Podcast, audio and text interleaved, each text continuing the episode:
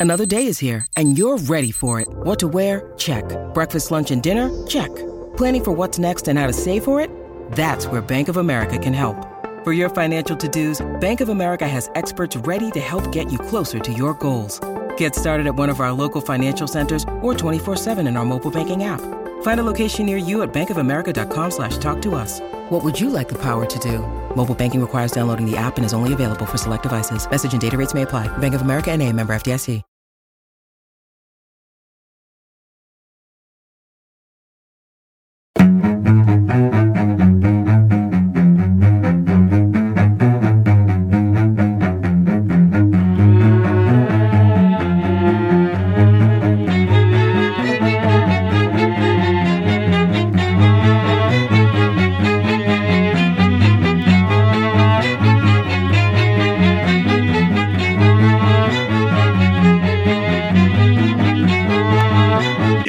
Overload podcast. Hell yeah, brother.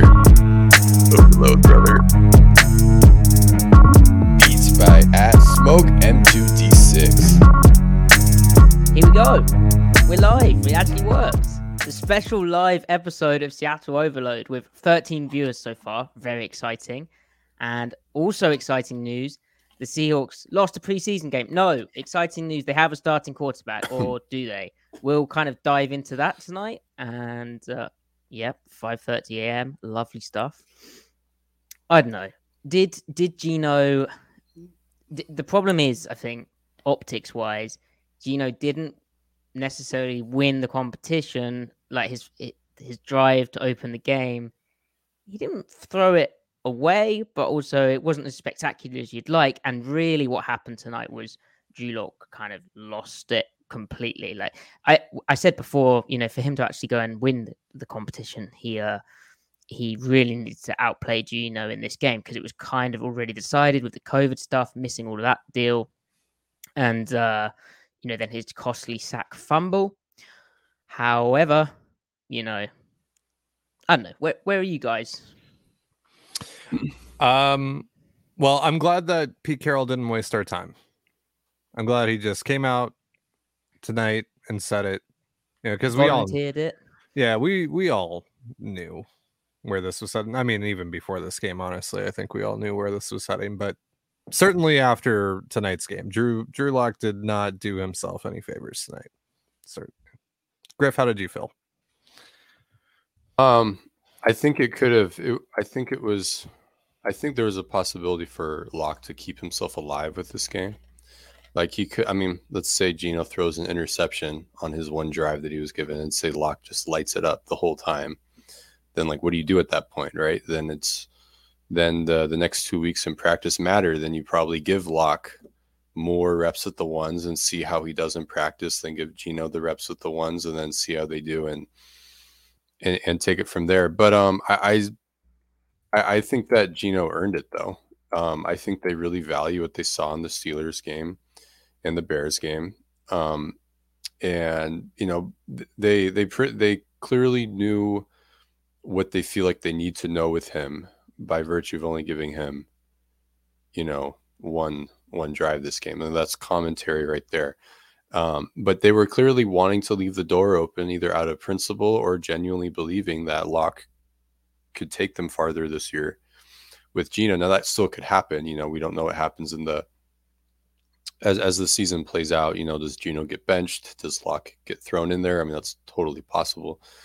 Um, but I, I still think Geno earned it. I don't think it was he won by default.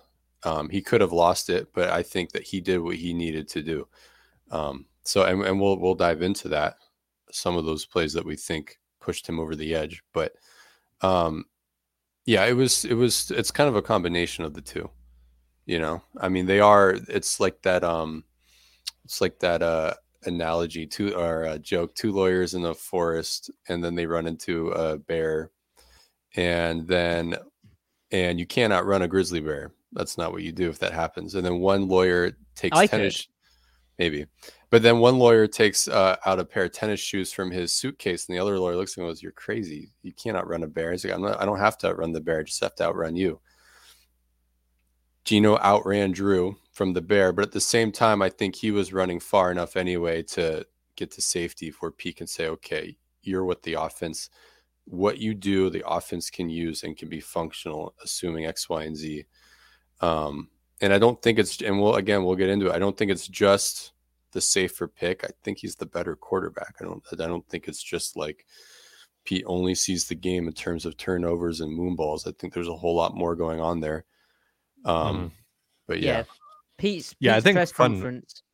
Oh, I was just gonna say, I think fundamentally and IQ wise, like you know, I, I- I think I agree with you, Griff, on on that. That Geno's just far ahead of, of Drew right now. You, you see it. I mean, you know, staring down cornerbacks, throw, you know, throwing directly in their in their direction. Like that's just you know, you can't have that right now. And plus, you know, with Pete Carroll, Pete Carroll's definitely not going to have any of that. Right. And And, but we, no, go ahead, Matty. Well, just Pete's press conference as well, and and also for for the comment, I did see it saying I interrupt people. That's because it's a transatlantic podcast and there's a delay, and I'm sorry that I was so rude. Uh, but Pete's press conference with with Geno Smith and Drew. Lock- Apology accepted. As Apology interrupt not accepted as, as the person that was rudely interrupted. So we have Right. we have the American delegation, even though Mhm. Ty has American citizenship, he's currently a Canadian Mhm. resident. The American delegation has accepted the apology. Canada is still uh, up in the air. We'll see. Mhm. Um, It's a nice way of putting it. Yeah. But Pete's press conference with Drew Lock, okay, uh, he he he clearly is still a fan of the potential that Lock has, and we we've said on this podcast how Lock probably has the you know the higher ceiling than Geno, and I think that's why, you know, I, I can I can empathize with fans who are disappointed that Lock hasn't won the job because like we kind of know what Geno is, although we can kind of get into that as well. I, am not necessarily sure we do. I think his potential may be certainly higher than what we thought it was, you know, watching the disastrous Jets days. Anyway, um, but in Pete's press conference, he also says that, you know, Geno gives us the chance to be playing great football right off the bat. And that's, you know, it's exactly what you're saying, Griffin. It's what we've seen. Uh, Ty, when you you're saying that he looks like the more polished dude, like he, he does, like, and he and Pete mentioned how he knows their stuff as well, and he understands the offense basically, and and and you can see that. And I think also it's important to note that you know the preseason, the the play calling, the game planning, it is not uh, well, it's not game planning to win. It's game planning for evaluative purposes, and particularly on offense, it's very watered down and kind of messy. And like even in Geno's sack, right? Like I don't necessarily think you call that in a in a real game. I would. I mean, I hated the play call. That, that yeah, let's get mean- into that. Yeah, that, that Mhm. that doesn't mean we can't, you know, critique Geno for what there's to critique. Now, okay, before we get into it, I I wonder if they. No, it's it's getting we're jumping the gun a little bit. Um, I think to an extent, Dallas probably in preseason has shown a little bit of a propensity to show cover three and then play Tampa two, like roll into Tampa two post snap. He was calling plays like he was literally setting each quarterback up for failure a little bit. And I Mhm. think he wanted to see how each one reacted to it. And Geno passed the test, passed that test, even on that sack, in the sense of, okay, pre snap, he read what the defense wants him to read. There's really not a whole lot you can do about that. But then post snap, he sees what the defense is doing to him, and it's a half field read. He doesn't have something to progress to on that one. So really, the play's dead immediately unless he thinks he can throw a fade shot. And I don't think that was possible there. We'll, we'll know I when we think watch he- the tape. But Yeah, I think he considered it. We we don't we'll never know until we get the all twenty two because we can't Right. see the the off the uh off the field off the film off the screen safety. But um, I think he considered it. But with it being a short drop, like a what do you call that? Like a two and a hitch or like a a one and a hitch? it was But, like a um, one. It was like a one plus a shuffle a little like a bit just to get a. yeah. I I mean, so Um, it's a three step concept right Yeah. there. it's it's quick game and the angle and the the kind of body throwing position to then slot that into the honey hole, especially if the half safety's crept over the top as we will expect to see on the tape. It's not really there. Now, do I like the way he kind of stared it down and didn't get rid of the football? No, but then I also think he thought he could slide behind cross, and on that occasion he couldn't. Yeah. Uh, but the fact is, he didn't throw it. He could have thrown it slightly earlier, but it, that would have had to been bang bang, like straight out. And then the fact he didn't throw it, I mean, good because that would have been a pick six. And then, yeah, So- lo- so in ter- contrast. in, in terms of like opportunity lost, it's it's it would you're losing more if you took that sack on second and 10 than if you took that sack on second and 20 because second and 20 are already horrific circumstances.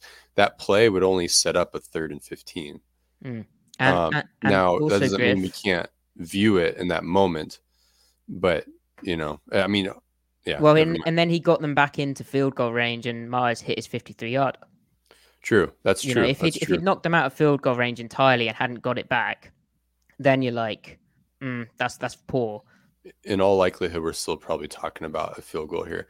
But so he we i was making a big deal about how aside from the where he tripped on homer he hadn't taken an early down sack yet through four quarters and now this one drive. So that's his first you know bunny ears real early down sack he's taken. And second and 20 is not not as neutral a- as an early a- down. Like the defense is yeah. playing, especially in, coming out in shotgun, like you're playing pass basically. Right. Now, as much as we'll get into how we kind of like how, you know, whatever word you want to use, functional, functional, serviceable, maybe good even, he has been in dropback scenarios, at least in preseason. If that continues into the regular season, great. But if he's taking those sacks on first and 10 or second and four, um, then like that's something you got to like confront because you can't, the, the gun offense needs to be you can't i mean we know exactly how many sacks is uh would be permissible and what wouldn't. We have jared goff's four years with the rams because they're running the same structure of an offense now. We have his sack rates to use as a benchmark. Um Geno smith's sack rate early down gun and granted only three and a half games last year was lower than two of Geno uh two of jared goff's Rams um, years in gun early down. So that sack rate. He was actually he was getting rid of the ball early, early down gun. Now third down is a different beast. You know, with his propensity, I mean, he's athletic, not as athletic as Drew Lock, but Geno's um, has mobility, right? If the play isn't there, if there's no play to be made, then extend. Sure, if if you're outside of field goal range, see if you can make something happen. But if you're in field goal range and it's third down and there's not something there, then get rid of the ball. But like on second and 10, you can still stay alive and convert. So don't take a sack and make it third and 15, make it third and 10 and see if you can get something going. As lo and behold, he had an awesome third down conversion to Drew to Tyler Lockett. He can do something in third and 11. He had probably the, single best play of any Seahawk offense or defense last week against the Bears on third and 15 to, or was it third and 15? What was it? Third and five, actually. No, no. It's third and five, but it was to Fred Swain 20 yards downfield and he dropped it. But that's, the, to me, the best play of not just the quarterbacks, but of any of them this, uh, this preseason. So, like we, the, the sacks of what I'm saying to get to the point is that that's something we have to really watch for. Um, So Griff, we saw a lot of dig routes in this game. A lot of successful dig routes in this game. from, yeah, from Drew Lock too. Mm-hmm. Very, very interesting. Dareke Young actually had a pretty decent day. Um, and all kind of wonder if he's surpassed Freddie Swain. I think Penny Hart has. But Yeah. I I I uh I am not so sure. I my take on the receiver position is that it will just be veterans, but yeah, I realistically, you know, if you're talking wide receiver five and you've got, say, for instance, because Penny Hart had a good game today. So say you've got Penny Hart, Metcalf, Lockett, Eskridge, right? Because you're not cutting a, a third round pick from 2021, no matter how rusty he may be. Um, then that fifth guy on the roster, you really should be valuing special teams over that. But also stylistically, what receivers am I talking about there? Well, I'm talking about smaller dudes. Like I'm talking about like kind of nippy slots other than Metcalf. So it would therefore make sense to carry Young and his bigger frame and, you know, kind of like a, a Metcalf light, you know, than it would uh, Swain. To re- re- but then you know, Young is raw. He's probably more likely to get on the practice squad. Um, but uh, I'd have to go back and watch special teams tape because I think that is the ultimate decider here. Yeah. Um, yeah, I don't know where you guys are at with that. Yeah, I'm also interested to see what they do on the waiver wire. Um, because I'm not like I'm not entirely sold on Marquise Goodwin making the team yet. Mhm. Uh, I'm not entirely sold on on Penny Hart yet. I'm not entirely sold on Freddie Swain. I'm not entirely sold on Dareke Young. So like We don't we I don't get know about like Kate Goodwin 'cause we haven't seen him. card. Yeah. yeah, I don't think So- Kate Johnson will make it. So But they might tied it to your point. They might have to cut Goodwin just for special team's sake. yeah, Um, yeah, it, it's so inter- It's so it's hard to because it, would be easier. Well, I think they go six receivers, but I wouldn't be shocked if just for week one they go seven and go light at running back, and then after week one switch that around because Walker still may not be ready. they have a history of doing that as well. Yeah, they yeah, right. They always do like week ones. It's just they're just trying to game who they can sneak on the practice squad and who not. They want the the, the dust to settle around the league before they make their final move so that other teams aren't primed to snipe a guy, you know, something like that. Um like Dareke Young is just won't catch the ball, but everything up until the catch point, he's looking the part. So with the guy with his traits and given that like what was he a sixth round pick or a seventh round pick Seventh.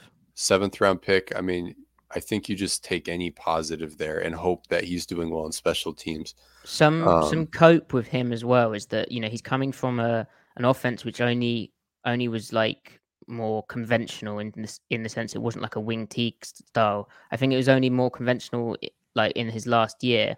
So his exposure is going to be down in that sense, but he's also coming from a small conference, and so he's probably being covered tighter. That's a kind of copy take.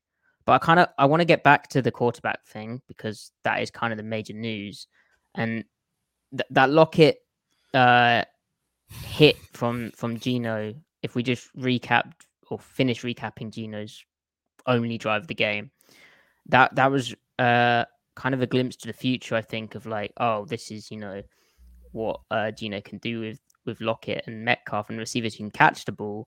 Um, and that was a full field read, right, right into the honey hole. Uh, he he opened backside, went front side.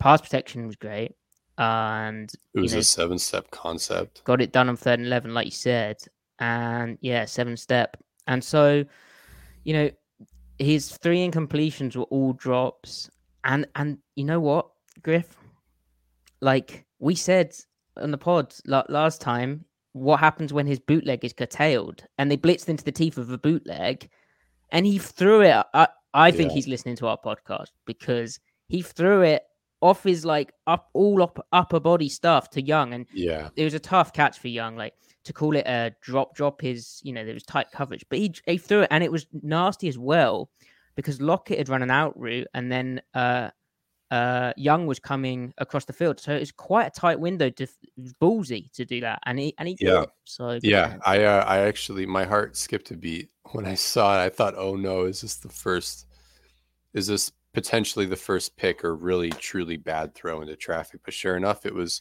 it was a tight throw but he did it and especially yeah like historically that's where you see the most variance with him is when he's throwing the ball on the run and we don't have a lot of we don't have a huge sample size but he has the the throw to on the scramble to Noah Fant in the Steelers game which was on the money perfect and then this one which was right where it needed to be so okay that's good some consistency. Now it makes those two things still makes it super perplexing that he didn't throw that cross that crosser to um to to Dareke Young when he was on the boot, you know, uh, against the Bears. That was really the main thing we dinged him for, right? When he when he ended up just pulling it down and running out of bounds. Um. So, but anyway, yeah, uh, that's good to see because the offense is going to do about fifty of those. You know what I mean? So like that's good that he is making those because some of them are tough. Some of them are not easy. I mean, people joke about Kirk Cousins like he kind of is like a a feeble, weak little boy out there, but some of his best throws that he makes are when he's got a boot contained barreling right down on him, and then he throws it over a linebacker as his head turned. He did it Not to the KJ, Seahawks but- even. Yeah, yeah, but he has one of them against the Seahawks. Granted, he has the one he threw an int to an interception to KJ, but it's like you have to be able to make those throws if this offense is going to be good. Um, at least that's part of it. That's a piece. That's a box you have to check. So Geno so far is, I mean, again, small sample size, but that's a good throw. So yeah. To tie Drew Mhm. Lock, um, di- Mhm. What, uh, you know, is there anything that can be salvaged here? Uh, was it all on him? Well, I don't, uh, I don't know what was on him, what was not. I mean, I think the one interception that he threw, and I think we all know what which one I'm talking about here. I think we know what happened there.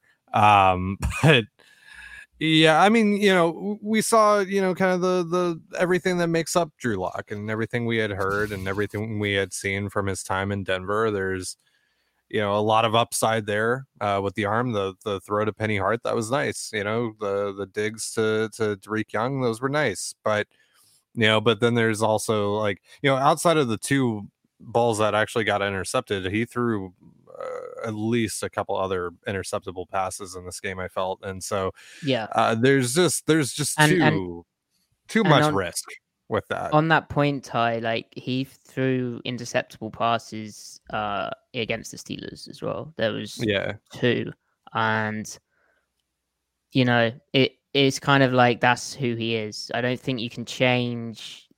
Like he, like with all the talk of that, it would be nice if you could, and all the potential and the fact you know it didn't quite pan out the way they'd planned for him.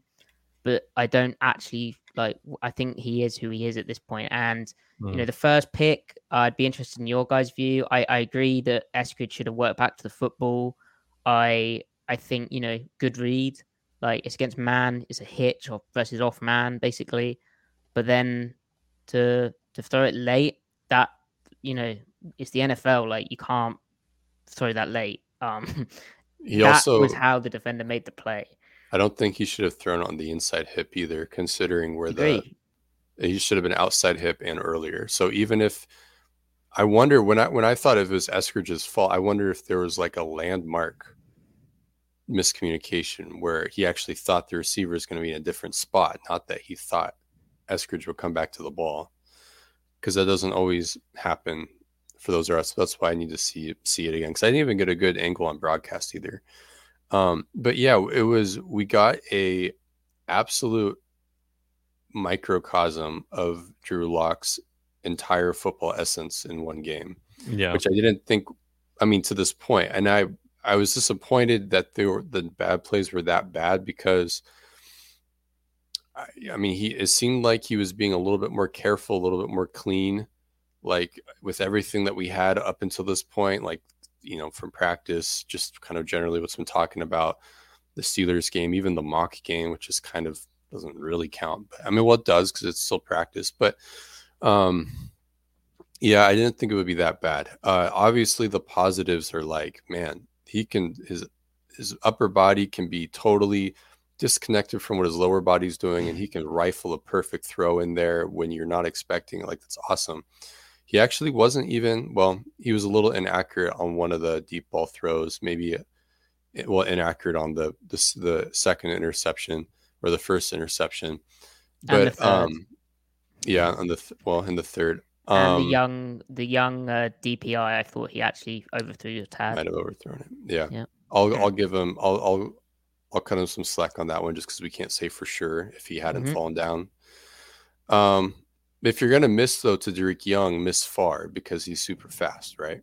So, uh, but like one of my biggest criticisms of Lock has been his accuracy variance. For as strong as an arm he has, he can make a perfect throw and then he can make a horrible throw Mhm. accuracy wise. And I think for the most part, with because he was attempting so many deep throws, I think for the most part he actually was accurate. So I'm not going to ding him there too much. But yeah, like you, you see the positives with them, but then you also see the negatives, and the negatives aren't just the interceptions aren't just bad because oh you turned the ball over. It's how you get from A to Z, Z being the interception and everything that happened in between there. Th- those are demonstrative of not knowing what the defense is doing, not having a process, kind of freaking out. And then those moments aren't just snapshots in time, they're indicative of other things that he probably isn't doing well that we won't really know until we can watch the tape. But like in the Steelers game, Drew played fine. He played fine, but he missed he he missed some stuff downfield reads wise that Geno didn't.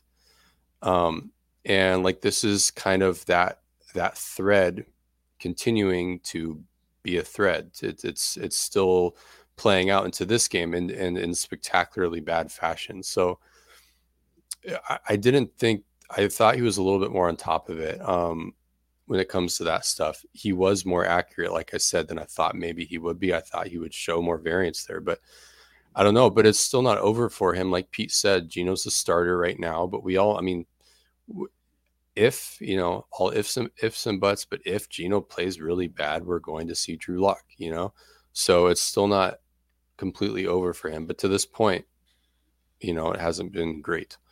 Yeah, Pete Pete in the press conference made a real point of that. Yeah, saying you know, Drew, like we might need him basically. And honestly, his announcement of Geno being the starter, like I don't know, I'd have to go back and watch when he announced Russell being the starter, but I don't think there's quite the same level of excitement. And really, you know, like as I said, like Drew's upside, like that would be the more exciting, you know, thing if if that had happened because you know the the potential you, would think would be there. Uh, I I don't know. It's unfortunate. I feel bad for Lock. The the real thing for me is, you know, that Pittsburgh the the sack fumble, the pre snap mistake, the post snap mistake, and then to come back in this game and throw one of the worst interceptions I've seen, where it's just yeah. like this ain't how a quarterback plays. Like you can't, you I don't know what I, I, I just don't know. But I I think you know he he just misjudged the angles. Uh, maybe thought you know Penny Hart's his dude. He can go and make this play. But like he threw it right into a cover two corner. It was pretty obvious to that side. It was cover two and it was a stick con- combination where the primary read, the three receiver, the innermost receiver running the stick route is open.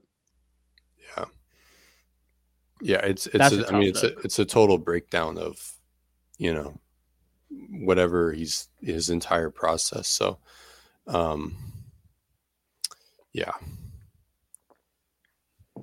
Man, this Mariners game is crazy right now. is this still bottom of the eighth? Dude, Mitch Haniger just made this oh, insane slide. He was like beat out by a mile trying to stretch out a double, and he made an insane slide, like mixing up his hands, and I don't think he got tagged. so they got a leadoff runner at second here oh, in the bottom of the ninth. Anyway. Oh. All right, this is a Seahawks podcast. This is a Seahawks yes, podcast. Let's, let's get refocused here. All right, so I think we're opening up to uh to questions. Right, so we got a few questions in the chat. Uh Camden wants us to uh, go deep on the uh, offensive line. What is that emoji? That is, is that drool? Yeah, that's uh, that's hmm. suggestive, mm. Camden. First of all, what's up, Camden? She so she's the the number one fullback enthusiast on the mm. planet. And it's a cruel joke that Nick Bellore been moved to linebacker. Pete Carroll did that specifically to spite Camden. Just had to throw that out there. Um, now, questioned how the O line did. Uh, man, they're uh, they're really good. Um, they uh, they they did not play. Really disappointing. We didn't even get to see them for like one snap against Micah Parsons, Demarcus Lawrence, um, who Dorance Armstrong has a heartbeat. You know, I, I think he's still on their team. Uh, but like that would have been great. Like, you know what I mean? Especially the follow up going up against Robert Quinn. Um, but yeah, so they just dominated. Now it was another. Sam Williams had a good game. Sam, Sam Williams, true, true. He's had a good preseason too, so I think that was a decent enough test.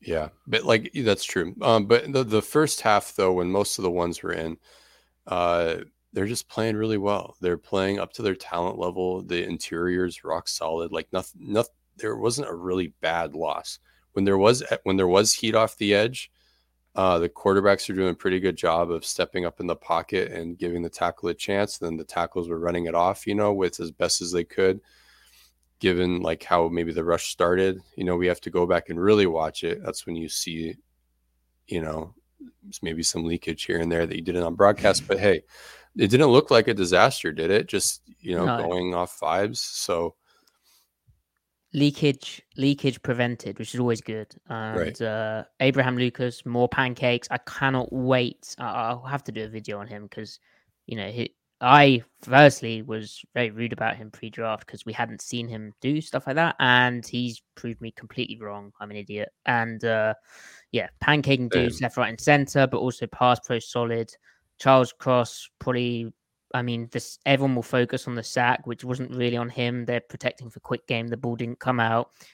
Geno kind of ran into it. Like if he's, you know, and and the rest of the offensive line had a few things going on there, which prevented Geno from being able to step up and you know work cross his block like that. But Cross had a great game, super aware, and uh then yeah, the interior looks so solid. So yeah, exciting times for the offensive line, I think, and you know all of these projections saying, "Oh, it's rubbish," and look at these two rookie offensive tackles. Well, yeah, it will be interesting. I would say they'll they'll have some, you know, moments of naivety and perhaps you know inexperience showing, but also their ceilings are ridiculous. They're both athletically talented, and they, you know, they both can play football. It looks like so. Yeah, they're they're freaks. They have two freaks. Now, what's especially cool about Lucas is that the guy that he's competing with is also looked pretty darn good, and he doesn't just look good in preseason. He has about six games worth of solid starter tape. So that's even more. This that lends even more significance or suggests more significance to how well Lucas has played, because it seems like he's the starter now. He won the job, and the team is probably pretty firm on what they think about Curhan, right? So they're they're like giving the nod to Lucas, knowing exactly who Curhan is. So that's another sign of, hey, Lucas is good. Yeah, I know they like to. uh I know they like to get reps for Curhan, like um uh, right tackle, but also I think the fact and they like sorry they like to get reps for people in each spot on the offensive line. But the fact that Curhan's like was getting so many right guard snaps, that you know they're really trying to find a spot for him because they like him, right? Like Yeah, so. yeah. And they're with with Gabe Jackson's recent injury history. Not that we're Yeah, ever you need to thinking do it. Yeah. Curhan might might slide in there um, at some point. Obviously, Haynes would probably be the first man up, if not outright winning the competition when Lewis comes back, right? Mhm. But who knows there? very excited to watch the uh the offensive line because also Austin Blythe has looked really good so Hmm. far. So yeah, One one thing I would say actually is the the run blocking only went for three point nine yards per carry. So I'm interested in why that was because they have been more dominant in other weeks. But I imagine you know the first string offensive line has been playing a bit later into games in the past two uh, preseason outings. So that's probably what it is. all right. So got Jackson here. Jackson's a regular over at my uh Nice. my uh, live stream at uh, Control the Zone. Uh, can we talk about how crap our receivers are at catching the freaking ball? We talked a Hmm. little bit about this, but yes, let's let's talk about it. There there were a couple more drops today. So what? Yeah, we'll, we'll talk about how bad it is, but let's frame this with some positivity. All the drops are coming from receivers that are anywhere between like the five and ninth best receivers on the roster. Mhm. The top four receivers have barely been thrown to. When they have, they have caught the ball. You know, that's that's the, the like the top four are Lockett, Metcalf, however you want to order them, Goodwin, Eskridge. So there's your top four, right? So um, now it is really disappointing that Swain has just I don't know what's going on because I still thought he was a guy that you can do something like he was productive actually with Smith in one of those games and he he didn't really have a drops issue last year. So where is this regression coming from? Are they maybe putting him in context where he isn't meant to be? Like, do you need to throttle his his scope of responsibilities down so he can just kind of hmm. do what he's better at? I don't know. But yeah, Dareke Young, what do we just chalk that up to him being super Well, You know, the other positive and- really is that the the catches today were tough.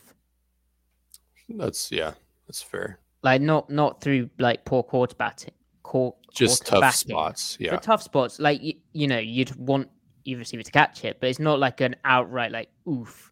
So, like I said, you know, previously, I do think it's probably an exposure thing where you just need to get used to catching in traffic in in the moment, you know, and ultimately that that can only improve.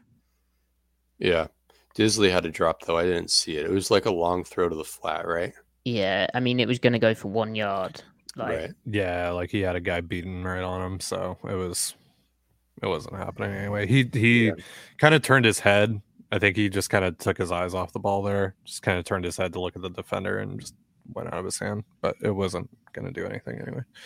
Um all right, so yeah, I think, you know, that's a great point that you made though, Griff about the um I mean, let's talk about the actual quality of receiver here before getting too excited about it. I mean, this isn't DK Metcalf. This isn't Tyler Lockett. This isn't Dee Eskridge. Dee Eskridge, by the way, had a uh, decent game. He had a nice catch in the back of the end zone. Too bad that he wasn't able to get Yeah, both feet down. yeah. But, uh, but that was he- nice. he- I mean, I've said this before. I think just pure hands, like if you did like a competition in shorts and stuff, I think Eskridge has the Mhm. best pure hands on the Mm. team. Um, he can pluck things. He just has an incredibly small radius. So um, that's that's one thing. Like you can gun you can gun a slant to him in a tight window, and it doesn't even have to be like perfectly on target. And he'll just he'll just like you know s- suck it up like wherever it is, like a magnetized to it. That's one thing he legit has going for him and he's gonna hands. he's going to find himself in context where even if he's not making a difference downfield like he's just a receiver in the progression running like a an under route or something he's going to get the ball he's going to catch it and then like well at least you know we know he's good for run at run after the catch so he's gonna he's gonna have impact at least there but matty like you tweeted it's gonna probably lean toward the gadgety stuff um, but if you're gonna be a gadget player hey have good hands at least so Mm. yeah All right. Let's uh Amy Holmes asks, uh, are you all actually looking forward to these upcoming games? I have to say I'm not feeling very interested. So, so how are we feeling after three preseason games? Uh, how are we feeling? Like, have, have our feelings changed coming out of the preseason as to where they were heading into the preseason at all? I don't know because I, I I I think Geno is probably we talked about this uh, in, in the last podcast episode, but Geno is probably slightly better than I thought he would be, but also he's I still question his ability to finish and like in yeah well so well, there's only one way to find out but also the defense like uh you know we haven't seen it. Like it's the preseason it's preseason scheme.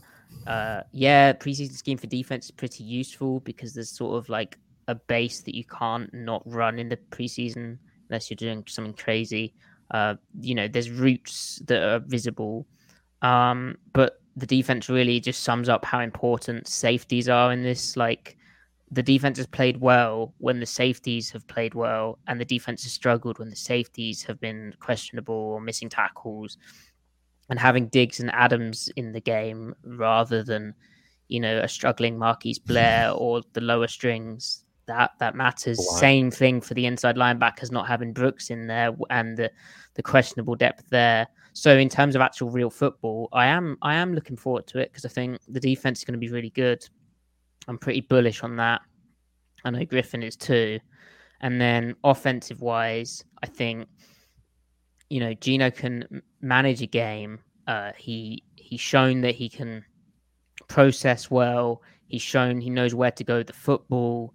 He hasn't made mistakes. He shouldn't turn the ball over too often. It's just about not getting him in too many pure drop back situations for me. You have to just kind of stick with the kind of running the ball and under center run action stuff uh, as much as possible. And I think, you know, with the offensive line, which you spoke about, with the running backs and the run game, I do think Seattle should be in a good position to, to do that. Now, I mean, we'll find out. But I, I'm, I mean, maybe I'm a glutton for punishment, but I, I'm looking forward to seeing that play out. I, I, I, I am optimistic.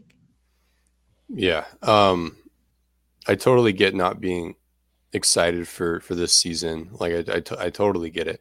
Um, but so yeah, first on defense, I am legitimately excited to see them because even if they play really well this year and, and the Seahawks are still bad, that matters a lot for the big picture still because this is still kind of you know a, a, reset in some ways, so it matters for 2023. Um, as for their chances this year, if if you know winning football games is like any sport, a simple like plus minus thing. Are you are you scoring more points than you're giving up? Then it comes down to me like, well, how good can the defense be? Can they crack top ten?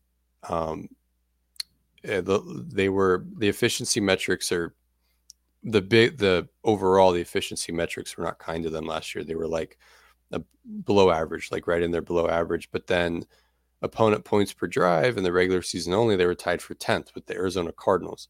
Now you can unpack that as we have, but point being is they're really not that far away from cracking the top 10 in both points and efficiency. Um, now, if you have a top 10 deep, let's say just for sake of discussion, so you have the eighth best defense and you you are giving up, you know, the eighth fewest points in the league. If you have a if you have a bottom five offense, probably doesn't matter. If you have the 20 to 25th offense, best offense, you know, maybe closer to 20. Now all of a sudden you might be like one of those, you know, meet just like just under 500 teams. If you start approaching an average offense, if you if you are, you know, clustered in there at the median, then all of a sudden, you know, you got a ball game here. So I don't think that is the most likely scenario, but I think that it's plausible. I I think the most likely scenario is that they're right around 20, 21, 22 best offense. Now, that's decidedly below average. You can even call that bad. That probably is bad, but that's not a disaster team. I think that's their baseline. they have a lot of pass catching talent. Like it's not just the top two receivers. Noah Fant, even though people aren't super high on him right now, he's still a talent. He's still can be a target sponge. He's a difference maker at tight end if the offensive line blocks the way it has in preseason and the regular season, or even like 80% of that, the offense, even with Geno, it, it's it at that point falls on Shane Waldron's shoulders if they can't be like, you know, just on the other side of top 20, I think.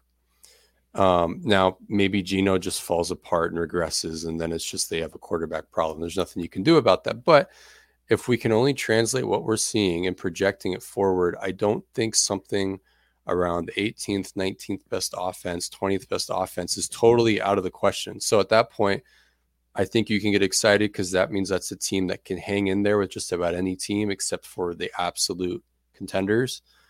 And then, at least for a viewing perspective on a weekly basis, it can still be very entertaining and stuff. So that, that's where I frame my excitement. Um, so I think Geno, in a way, adds some floor to this team. I don't think that it's going to be a disaster. This is not the Dan Orlovsky Lions we're talking about here. There's still a lot of talent on this team. This is how I felt going into the preseason. This is how I feel now coming out of it.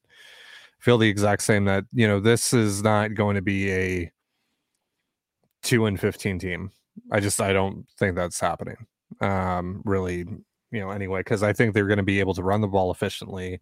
Then they're going to be able to pass a little bit. I think we've seen that from from Geno that there there are going to be at least flashes. I think we can count on at least flashes out of Geno in this offense.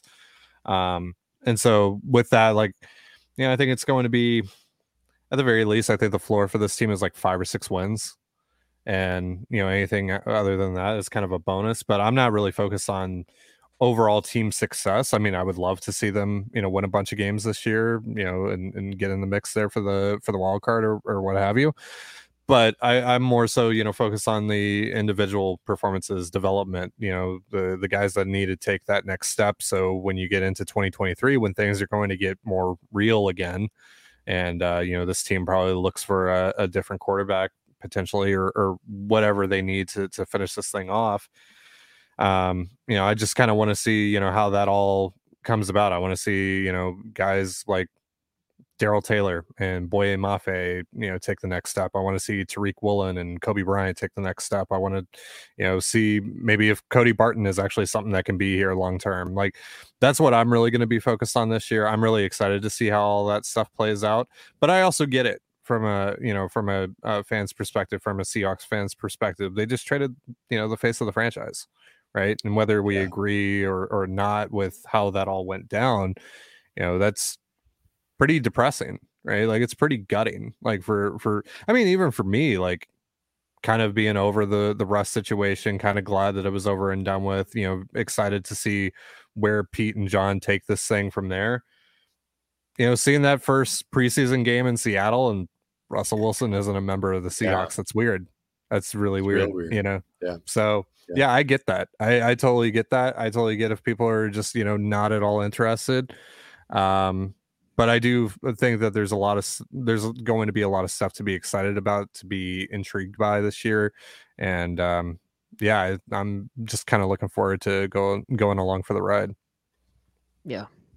So, really quick, if we just think about the defense from this game, and I guess the takeaways are, you know, again, sort of my optimism for the season in that not many of the actual real de- defense played, especially in this game. They really scaled it back, and notably, uh, Josh Jones was absent, and to me, that kind of signifies that he's wrapped up the third safety job, and we expect him to play uh, quite a bit more uh, three safety packages, be it dime or even like a big nickel kind of look. Uh, he's beat out Ryan Neal for that, capitalized on him being injured, and and you know beat out Blair. Marquise Blair's spot on the roster is probably in danger because, as we've said, he didn't fit at nickel, especially in the new defense, and he's looked patchy at safety along with his tackling issues. So, you know, you can only carry so many DBs. And if you sort of go through the list and guys like Mike Jackson, who had a great game, three passes defense, you know, you start thinking, is there room for Blair? Uh, that'd be tough, but it's last year of his contract. And yeah, anyway, what any guys stand out to you on defense? I mean, Myles Adams Yeah. dominated this game. Like Yeah. that first I mean- quarter was stunning. Like Myles Yeah. Adams like gr- took a roster spot and then some with that. I yeah, thought. he's he. I don't. I mean, we we kind of. I don't want to get too excited, but like, if we are to believe what we are seeing, this guy is going to be a legit impact player. Um, and he showed flashes last preseason. He showed flashes when he got those reps against the Rams, and I think one other game. Explosive, skilled, you know, quick, you know, strength. You think like nickel interior rush kind of dude, like like a sub package three tech? You think, or do you think early yeah. downs as well? At, at least for now, you don't need to cycle him in and out because Woods and Poona and Mone are going to be, and Shelby are going to be eating up so hundreds and hundreds of snaps. You don't like right now. He's like, I mean, he, he's already he's already going to be the second guy in those contexts you just mentioned behind Shelby Harris because Shelby Harris is the best interior pass rusher on the team, but he might be pushing Quinton Jefferson for snaps. And I don't I haven't disliked what we've seen from Jefferson, you Yeah. know. But um That mean, Myles- Adams uh, Robinson on the text game where that you know Adams uh, just Adams running games in general where it just shows how quick he is is is very cool. Yeah. and he now had half a sack tonight, two quarterback hits, and five tackles. So when, was, was one- Alton okay? By the way, I I, I was kind of like half watching around that he time. He banged his knee on the turf, and Pete said they need to get it checked out. So Okay. Yeah. Uh, you That's from, from unfortunate. from from Dr. Carroll, son, you got a knee bang. That could mean anything. mhm. He may not have a knee at the moment. Um so he, but, he but banged we- his knee pretty good. Yeah, banged it pretty good. He Pete looked at the X-rays. Um, so one one thing that we have to that'll be huge for this season is it will be spiritual when we get all three of the undrafted free agents out there in bear or three four at the same time between Mone at nose and Poona and and Adams at three technique or four I whatever. And indeed, That and that Ju- will be a good front. That will be a good interior too. So that's nasty. Yeah, and yeah, to that point, Griff, you're saying basically that uh, he's beat out Collier, who hasn't played this preseason with an elbow injury. Uh, Clint Hurtt was kind of ominous talking about Collier earlier this week, saying, you know, uh, Do they if you're in him? the if you're in the tub, it's hard to make the club. Which that's Yeah. a good quote. I hope they IR him just so he can keep keep his paycheck. I think Yep. that's what they're. I mean, it makes sense to right because then if suddenly you get a dearth of, uh, you know, you get massive injuries uh, up front, like hopefully not, but you know, it's NFL, it's football. Then at least you've got a guy who you know, and yeah. But Don't have to like last year of his contract too, so that's tough for Collier. Yeah. But uh, Adams has beat him out, and the thing I'm really interested about is cornerback, like perimeter cornerback. So like, what is going on there? Because Sidney Jones is still in concussion protocol. He Pete said he'll be back in two weeks' time, but like he was the theorized left cornerback. Then Pete says that uh, Tariq Woolen's going to play a lot of football at right corner, but then Mike Jackson's had the best camp of uh, had the best camp of anyone and had uh, three passes defense today, quite a few tackles. Like I don't like. And, I like, don't know who's starting. Coby is This is like the complete opposite from last year, right. by the way. like Right. now they have too many corners. Yeah. Yeah, last year they didn't even have corners at this point. They had to They- go and, they've- like go scalping people. And, and they've like Coby, I still think he factors it outside long term, but like he's like what, just a nickel for 2022's sake, right? Yeah, yeah, he's not in this So, discussion. I don't think. He's not even in the perimeter corner discussion anymore. Um, and Tre Brown hopefully can still get back. Um, that looks Right. a bit um unfortunate, but hopefully. Right. Yeah, that really sucks for him. Um yeah, man. What are they who who are are we just assuming Sid will be fine? Because it's still 16 days, right? But, Do we but- assume and then is Tariq on the other side? or is it Artie? Oh yeah, that's the guy I forgot to mention. So he, that was Okay. weird as well because Mike Jackson, tellingly, in my opinion, got the snaps over Artie at left corner. Then Artie Burns comes in for drive three, and did you see if he got injured? Because he I then didn't. left very like uh, after that. I think he had one series in left, and then no, nothing's been said about him being injured, and Carroll didn't mention it. But then where was he? Uh, and then Mike Jackson plays all the way to the end and just balls out the whole time in a variety of techniques. But yeah, I guess I mean it doesn't suit Seattle to tell Russell Wilson and company who is the starting two. True. If I had to guess, it'd be Sidney Jones and Tariq Woolen. But that's so harsh on Mike Jackson, especially after today, uh, especially after what Carroll said about him and his Yeah. playmaking. But the certainty is, as I said earlier, he he will make the roster. So good yeah. for him. Yeah. And I have to admit, I was not thinking Mike Jackson was factoring into this corner situation like this. that being thought- said, you know we, we said we Always said last compete.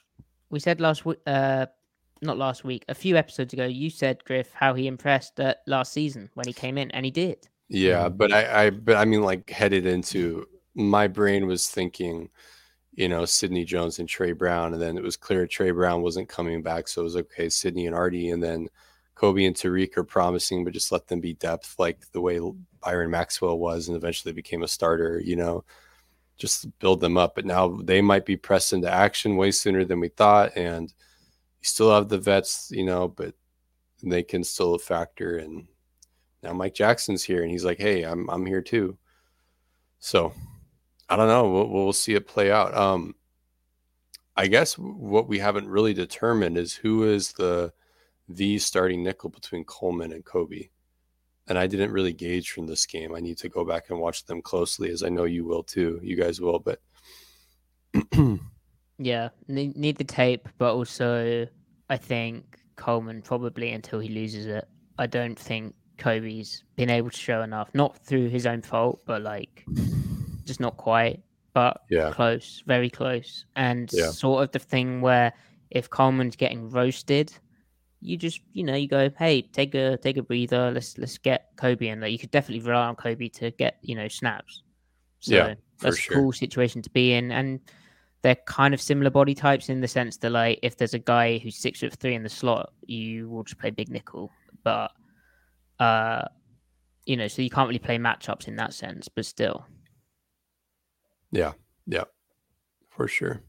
Yeah, Ch- Chicken God in the chat said uh, Coleman could be a surprise cut, and I, I mean, I, I said that at the start because of, I mean, one the physical decline at Nichols so high, like covering two egos in the slot is very difficult, uh, especially when you're like starting to get older in NFL terms. But uh, yeah, he could be cut. I don't know. I, Yeah, I do think there will be a surprise cut or two, and I guess unless you guys have got anything else, we will be back after the cut downs and practice squad signings, uh, which is on Tuesday and Wednesday. So we'll we can record Wednesday, perhaps or Thursday. But Do you guys, you guys want to ha- have one wild surprise cut prediction?